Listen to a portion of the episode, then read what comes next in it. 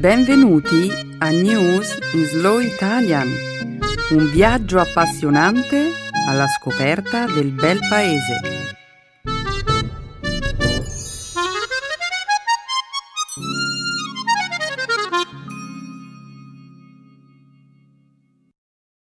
È giovedì 18 ottobre 2018. Benvenuti al nostro programma settimanale News in Slow Italian un saluto a tutti i nostri ascoltatori. Ciao Stefano. Ciao Benedetta. Un saluto a tutti. Nella prima parte del nostro programma parleremo di attualità. Inizieremo con la notizia della sparizione e del presunto omicidio del giornalista saudita Jamal Khashoggi. Dopo parleremo della terribile devastazione che l'uragano Michael lo scorso mercoledì ha provocato nella Florida nord-occidentale. Poi continueremo commentando i risultati di uno studio che sostiene che il cambiamento climatico potrebbe portare a una globale scarsità di birra. Per finire, vi racconteremo di un sistema poco ortodosso per attirare le tigri killer, usando una colonia da uomo. Solo due settimane fa abbiamo parlato dello tsunami in Indonesia, Benedetta. Adesso l'uragano Michael.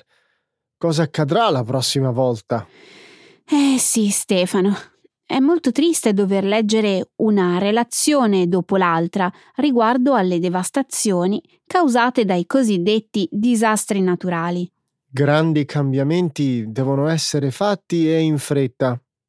Secondo un recente sondaggio, il cambiamento climatico è la preoccupazione più diffusa a livello globale, insieme alla stabilità economica e al terrorismo. Solo il tempo ci dirà se stiamo facendo abbastanza. Non abbastanza, apparentemente. Con tristezza ti dico che forse hai ragione, Stefano. Adesso però continuiamo a presentare la puntata di oggi.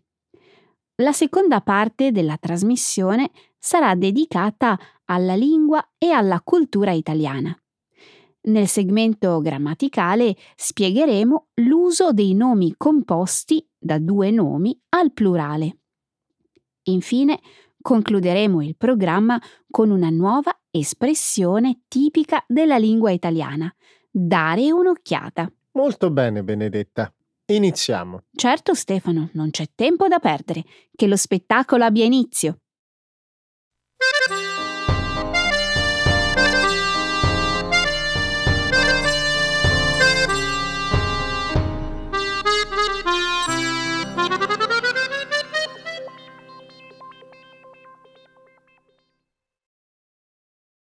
L'omicidio di Khashoggi pone sotto attento esame il governo saudita.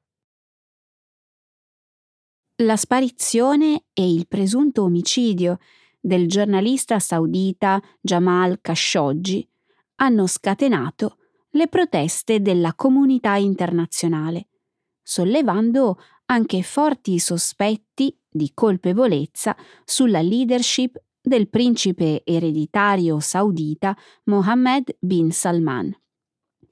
Khashoggi è stato visto, per l'ultima volta, lo scorso 2 ottobre, mentre entrava nel consolato saudita a Istanbul, per ritirare un documento in vista del suo prossimo matrimonio.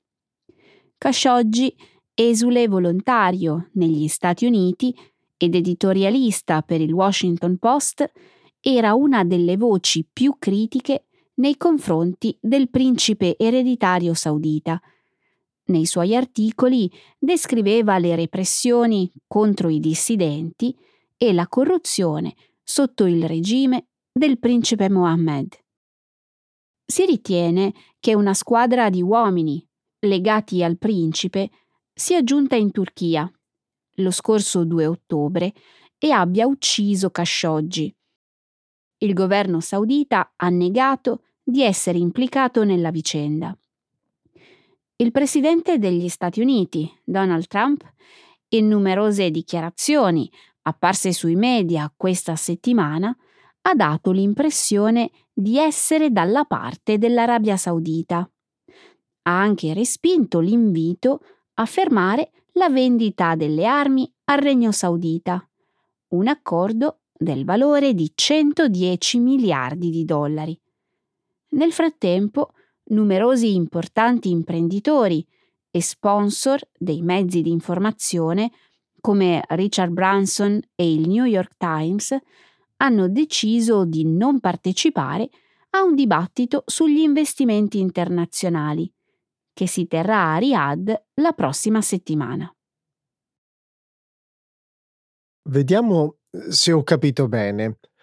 Un giornalista è stato brutalmente assassinato per aver parlato di repressione e corruzione. Gli Stati Uniti, in cui la libertà di stampa è un diritto fondamentale, hanno scelto di ignorare la vicenda solo perché ci sono un sacco di soldi in ballo. Eh, purtroppo la reazione degli Stati Uniti non suscita grande sorpresa. Il presidente Trump ha dato prova di essere disposto a credere ai dinieghi quando è conveniente dal punto di vista politico, anche se tutte le prove indicano il contrario. Eh, ricordati di come ha creduto anche a Vladimir Putin, quando ha negato con forza di aver interferito nelle elezioni presidenziali americane del 2016. Allora i crimini ora possono rimanere impuniti fino a quando esiste un motivo economico o un beneficio politico. Guarda che cosa è accaduto alla protezione della democrazia e ai diritti umani.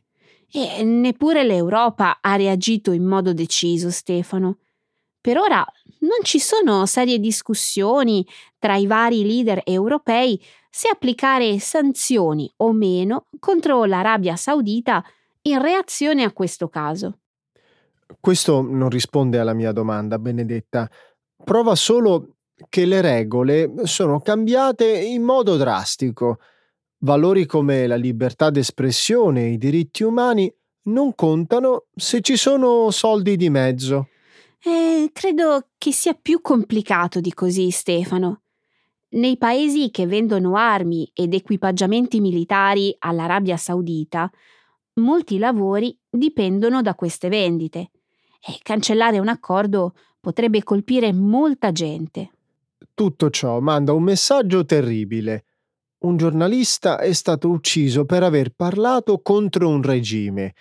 Il regime non ha alcuna conseguenza. Cosa comunica uh, questo ai capi di Stato come Putin, Kim Jong-un, Rodrigo Duterte?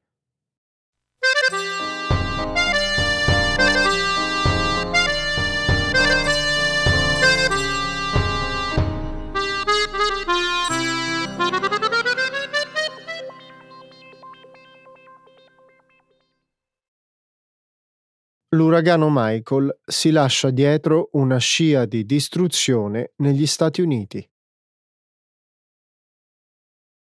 Lo scorso mercoledì l'uragano Michael si è abbattuto sulla Florida nord-occidentale, distruggendo case, allagando interi quartieri e uccidendo almeno 29 persone.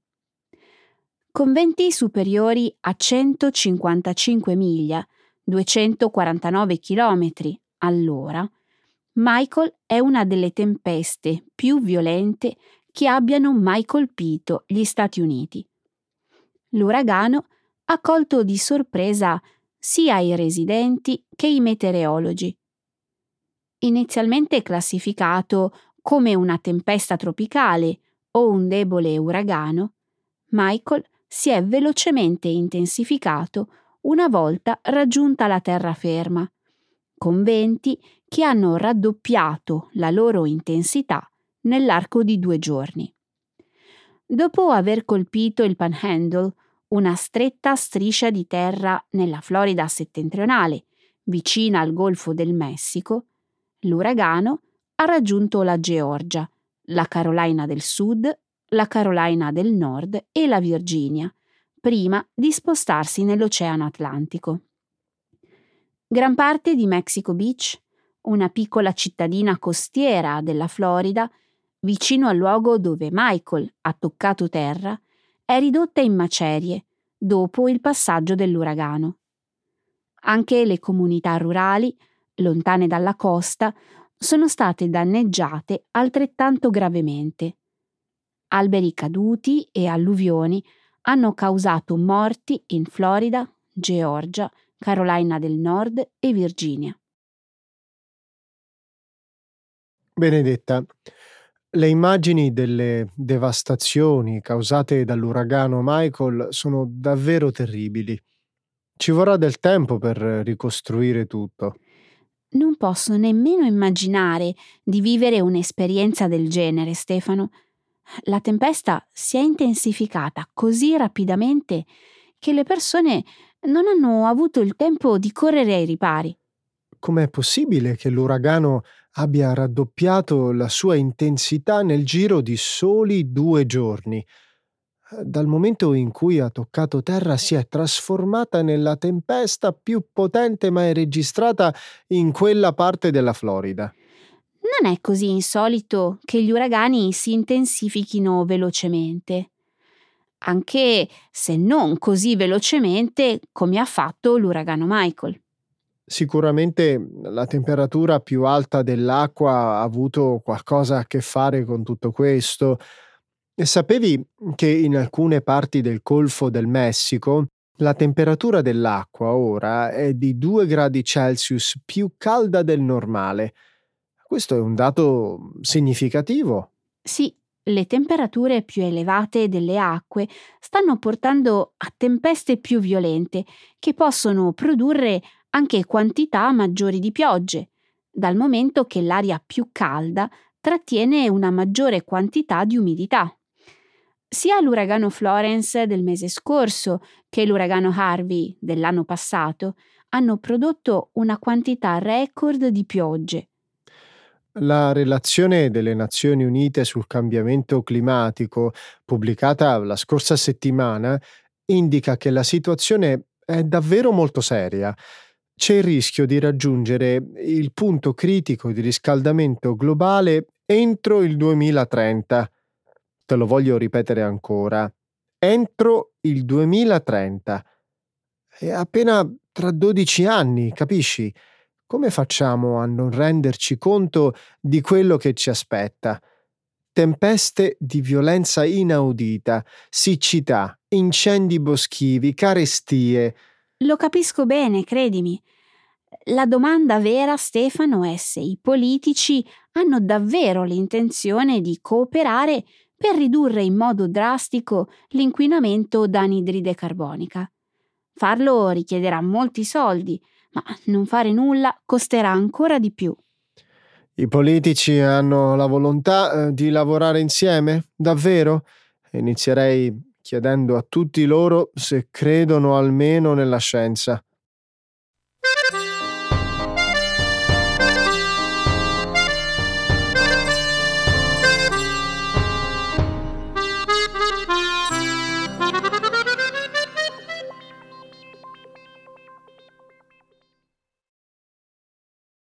Uno studio rivela che il cambiamento climatico potrebbe portare a una globale scarsità di birra. Secondo una ricerca pubblicata lo scorso lunedì, il riscaldamento globale potrebbe portare a una consistente diminuzione della produzione di orzo, che potrebbe portare a scarsità di birra e all'innalzamento del suo prezzo. L'orzo è il principale ingrediente della birra, la bevanda alcolica più consumata al mondo. Lo studio, pubblicato sulla rivista Nature Plants, ha usato modelli per il cambiamento climatico per calcolare l'impatto causato da estreme condizioni climatiche sulle coltivazioni di orzo nei prossimi 80 anni. Gli scienziati hanno poi utilizzato modelli economici per stimare gli effetti sugli approvvigionamenti e i prezzi della birra. Secondo la ricerca, se le emissioni di anidride carbonica rimarranno fuori controllo, il consumo globale di birra potrebbe diminuire del 16%. Paesi con un grande consumo di birra come il Belgio, la Repubblica Ceca e l'Irlanda potrebbero essere tra le nazioni più colpite a causa della diminuzione di circa un terzo dei consumi e i prezzi raddoppiati.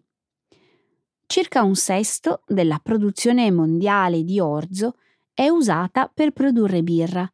La maggior parte, invece, è utilizzata per nutrire il bestiame. Quando l'orzo scarseggia, gli animali hanno la priorità. Questo potrebbe comportare un'ulteriore diminuzione dell'orzo destinato alla produzione della birra. Questo è proprio quello che serviva per attirare l'attenzione del mondo sul problema del cambiamento climatico, Benedetta, la minaccia di mancanza di birra. E beh, gli autori dello studio dicono che volevano mostrare quanto il riscaldamento globale può influire sulla qualità della vita della gente. Suppongo che questo fosse un modo. Sul serio, è un'idea geniale. Massicce inondazioni, gravi siccità e tempeste più violente potrebbero sembrare cose troppo astratte. I prezzi più alti della birra, invece, è uno scenario molto più facile da immaginare. È una buona osservazione la tua, Stefano.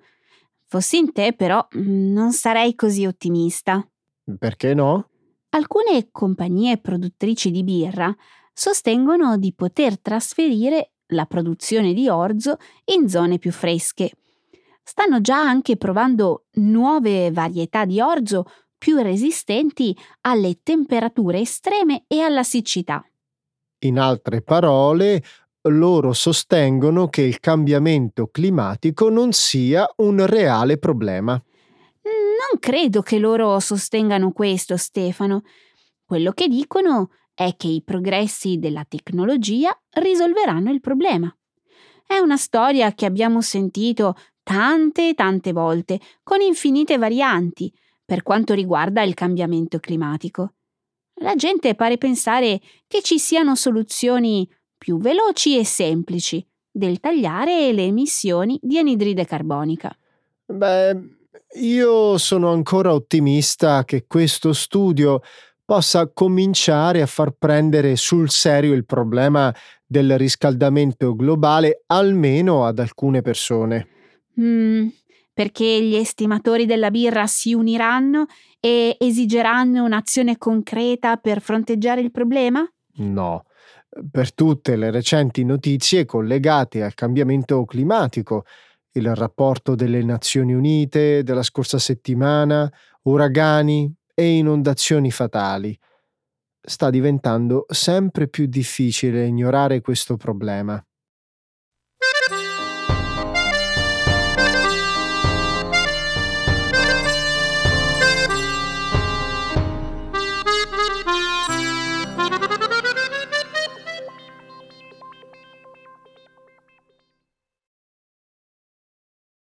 Gli scienziati potrebbero usare l'acqua di colonia di Calvin Klein per attirare una tigre mangiatrice di uomini. In India, agenti del corpo forestale stanno considerando di sperimentare una soluzione poco ortodossa per catturare una tigre ritenuta responsabile dell'uccisione di almeno 13 persone. Usare Obsession for Men, la famosa acqua di colonia firmata Calvin Klein. L'idea è di spruzzarla sugli alberi e per terra, nei pressi dei luoghi in cui il felino è stato avvistato nella speranza di catturarlo. La tigre, chiamata semplicemente T1, ha evitato la cattura per ben due anni in questo periodo ha ucciso ben 13 persone nell'India occidentale, nella foresta intorno alla città di Pandarkawada. tre di queste uccisioni si sono verificate solo lo scorso agosto. Gli agenti del corpo forestale hanno cercato di catturare la tigre utilizzando droni, fototrappole, tiratori scelti e battute di caccia quotidiane con pistole narcotizzanti. Hanno persino utilizzato degli elefanti che circondassero il felino e rendessero più semplice la sua cattura. Nessuno di questi tentativi però ha prodotto alcun risultato. L'acqua di colonia di Calvin Klein contiene il feromone civetone, che deriva dalle ghiandole odorifere di un mammifero simile a un gatto chiamato zibetto. Alcuni esperimenti, condotti nel 2003 presso il Bronx Zoo di New York, hanno mostrato che i giaguari amavano il profumo dell'acqua di colonia Obsession for Men. Tre anni dopo, la stessa fragranza è stata usata per catturare un leopardo nello stato di Karnataka, nell'India sud-occidentale. Questa è proprio una trovata geniale, Benedetta. Immagina quale slogan pubblicitario la Calvin Klein potrebbe usare se la colonia funzionasse davvero per prendere la tigre. Forte abbastanza per attrarre il più sfuggente animale del mondo. Forse, anche se non credo che la Calvin Klein lo farà per davvero. Che succederebbe se T1 avesse gusti più raffinati e costosi? Non so, se preferisse profumi di Chanel o Dior. È buffo che tu dica proprio questo. Sembra che anche il noto profumo Chanel numero 5 funzioni per attrarre animali come le tigri. Certo che usarle in questo caso si rivelerebbe tutt'altro che economico. Tornando alle cose serie, questa è veramente una situazione spaventosa. Mano a mano che la popolazione umana cresce di numero, c'è il rischio che uomini e animali selvatici finiscano per vivere a stretto contatto molto più che in passato. Quello che dici è vero, Stefano. Curiosamente, questa situazione mostra però anche quanto siano stati efficaci gli sforzi per la salvaguardia di questa specie. Negli ultimi dieci anni il numero delle tigri, prima a rischio estinzione in India, è quasi raddoppiato. Ora si aggirano fuori dalle riserve loro dedicate nei pressi di villaggi e altri luoghi dove ci sono delle persone. Mm. Come si può risolvere il problema? Anche se fossero create più riserve, sarebbero comunque attorniate da luoghi abitati dagli uomini. Esatto. È davvero un problema complicato. Il caso della tigre T1 sta dimostrando quanto sia difficile trovare delle soluzioni. Per risolvere questo spinoso problema, temo ci voglia ben più dell'acqua di colonia.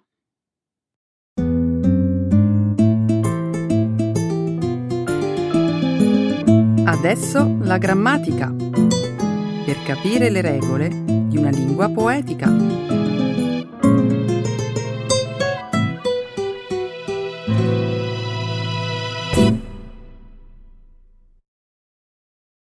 Pluralizing compound nouns. Ieri, parlando con due dei miei capi ufficio, ho scoperto che anche loro, come me, sono grandi estimatori della serie TV Il cacciatore. Tu l'hai mai vista? No, non l'ho mai guardata, ma ho letto che questa fiction, trasmessa sulla RAI, ha riscosso molto successo in Italia. È vero. Figurati che, secondo alcuni, sarebbe da annoverare addirittura tra i capolavori del cinema italiano. Mm, non ti pare che queste affermazioni siano un tantino esagerate?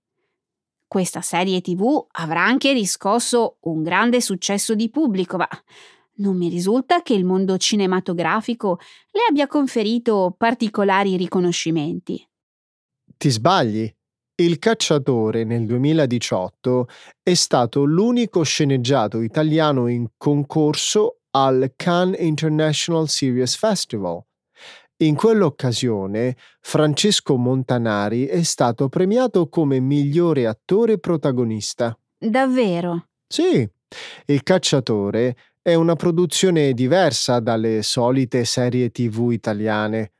Guardandola si ha la sensazione di seguire una delle tante fiction straniere di successo sul crimine. Io lo trovo un prodotto cinematografico davvero ben fatto. Mm, merito del regista, suppongo. Certo, ma non solo. La trama è intrigante e avvincente. La sceneggiatura è ben scritta e gli attori sono davvero bravi nei loro ruoli. Wow, che bella recensione ne hai fatto. Se ricordo bene, la vicenda dovrebbe ispirarsi alla vita di un giudice. Corretto. La serie è tratta dal libro Cacciatore di mafiosi, scritto dal magistrato Alfonso Sabella, che racconta in retroscena delle indagini, dei pedinamenti e degli arresti di alcuni dei capifamiglia più noti di Cosa Nostra. Immagino che il periodo storico in cui si ambienta la vicenda sia quello degli anni Ottanta, quando infuriava una violenta lotta tra i clan mafiosi per la supremazia del territorio.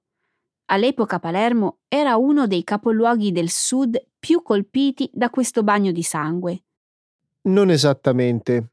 È vero che Palermo in quel decennio è stata il centro di sanguinosi scontri tra i vari clan mafiosi che portarono alla morte di oltre mille persone. Tuttavia, la serie TV è ambientata negli anni 90, dopo le stragi di Capaci e via D'Amelio, in cui persero la vita i giudici Falcone e Borsellino. Ah, adesso capisco il significato del titolo. Il cacciatore fa riferimento al magistrato che dà la caccia ai capibanda responsabili di quelle stragi. Bravissima. Le vicende narrate nello sceneggiato sono reali o sono romanzate? I fatti di cronaca che riguardano i capimafia sono veri, ma come altre serie televisive anche il cacciatore si prende alcune libertà. Il filone della vita privata e anche la modalità d'esecuzione di certe indagini sono totalmente inventati. Nulla di nuovo sotto il sole. Qualche libertà narrativa aiuta a rendere il racconto della storia più avvincente di solito. Vero.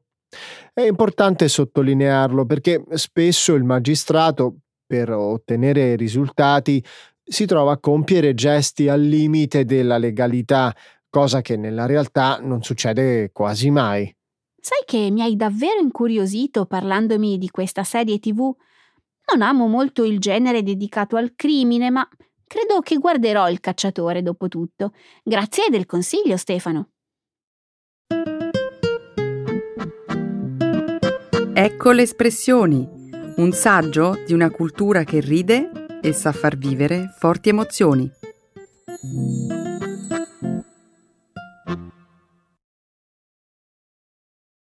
Dare un'occhiata. To take a look. Ho visto che prima eri tutta intenta a leggere una rivista di viaggi. Sembravi davvero presa. Posso chiederti cosa leggevi di tanto interessante? Leggevo un articolo su Arezzo e Vicenza. Ho scoperto che hanno qualcosa in comune. E dovresti darci un'occhiata anche tu, sai. È piuttosto interessante. Immagino che entrambe abbiano in comune il fallimento delle due principali banche del loro territorio, la Banca Etruria e la Banca Popolare di Vicenza. Quello che dici è vero, ma sei fuori strada. Non ho indovinato? No. L'articolo parla della grande tradizione di Arezzo e Vicenza per l'arte orafa. Ecco, questa è una curiosità che non sapevo. O meglio, non ero a conoscenza che anche Vicenza fosse rinomata per l'arte orafa. Assolutamente. Vicenza è famosissima in tutto il mondo per la lavorazione di gioielli in oro. Pensa che questo settore dà lavoro al 10% della popolazione e copre un terzo di tutta la lavorazione orafa italiana. Ogni sei mesi in città si svolge Vicenza Oro, il più grande salone d'Europa dedicato all'oreficeria e alla gioielleria. Mai sentito questo termine prima d'ora. Forse perché si tratta di una fiera frequentata soltanto dagli esperti del settore orafo. Non necessariamente. Pare che il salone richiami un numero elevato di curiosi che vi si recano anche solo per dare un'occhiata. Immagina che soltanto nel 2017 Vincenza Oro ha attirato oltre 56.000 spettatori. Ah, ci picchia. Sai che mi hai fatto venire voglia di andare a vedere di cosa si tratta? Se decidi di andare al salone di Vicenza Oro, ricordati di fermarti a dare un'occhiata anche al Museo del Gioiello, ospitato dal 2004 nella Basilica Palladiana. Ottimo suggerimento. Questa potrebbe essere anche l'occasione per visitare l'edificio realizzato dal celeberrimo architetto padovano Andrea Palladio, di cui sono un grande ammiratore. Pare che tra le opere esposte ci siano moltissimi gioielli provenienti da collezioni private raramente accessibili al pubblico. Il museo inoltre ospita regolarmente una serie di mostre temporanee. Nell'estate del 2018, per esempio, sono state esposte le opere di Gio Pomodoro. E chi è? Pomodoro è stato uno scultore, orafo, incisore e scenografo italiano. Viene considerato uno tra i più importanti scultori astratti a livello internazionale del XX secolo. Dai un'occhiata alle sue opere quando hai tempo. D'accordo, le cercherò su internet. Prima di tutto, però, proverò a raccogliere qualche informazione in più sull'industria dell'oro in Italia. Immagino sia un settore piuttosto redditizio. Assolutamente. Tieni presente che l'artigianato orafo è una professione molto diffusa nel nostro paese e che ancora oggi attira molti giovani. Non a caso a Vicenza esiste la scuola d'arte e mestieri, un istituto di formazione dove i ragazzi possono imparare l'arte della lavorazione dell'oro. Sorprendente, vero?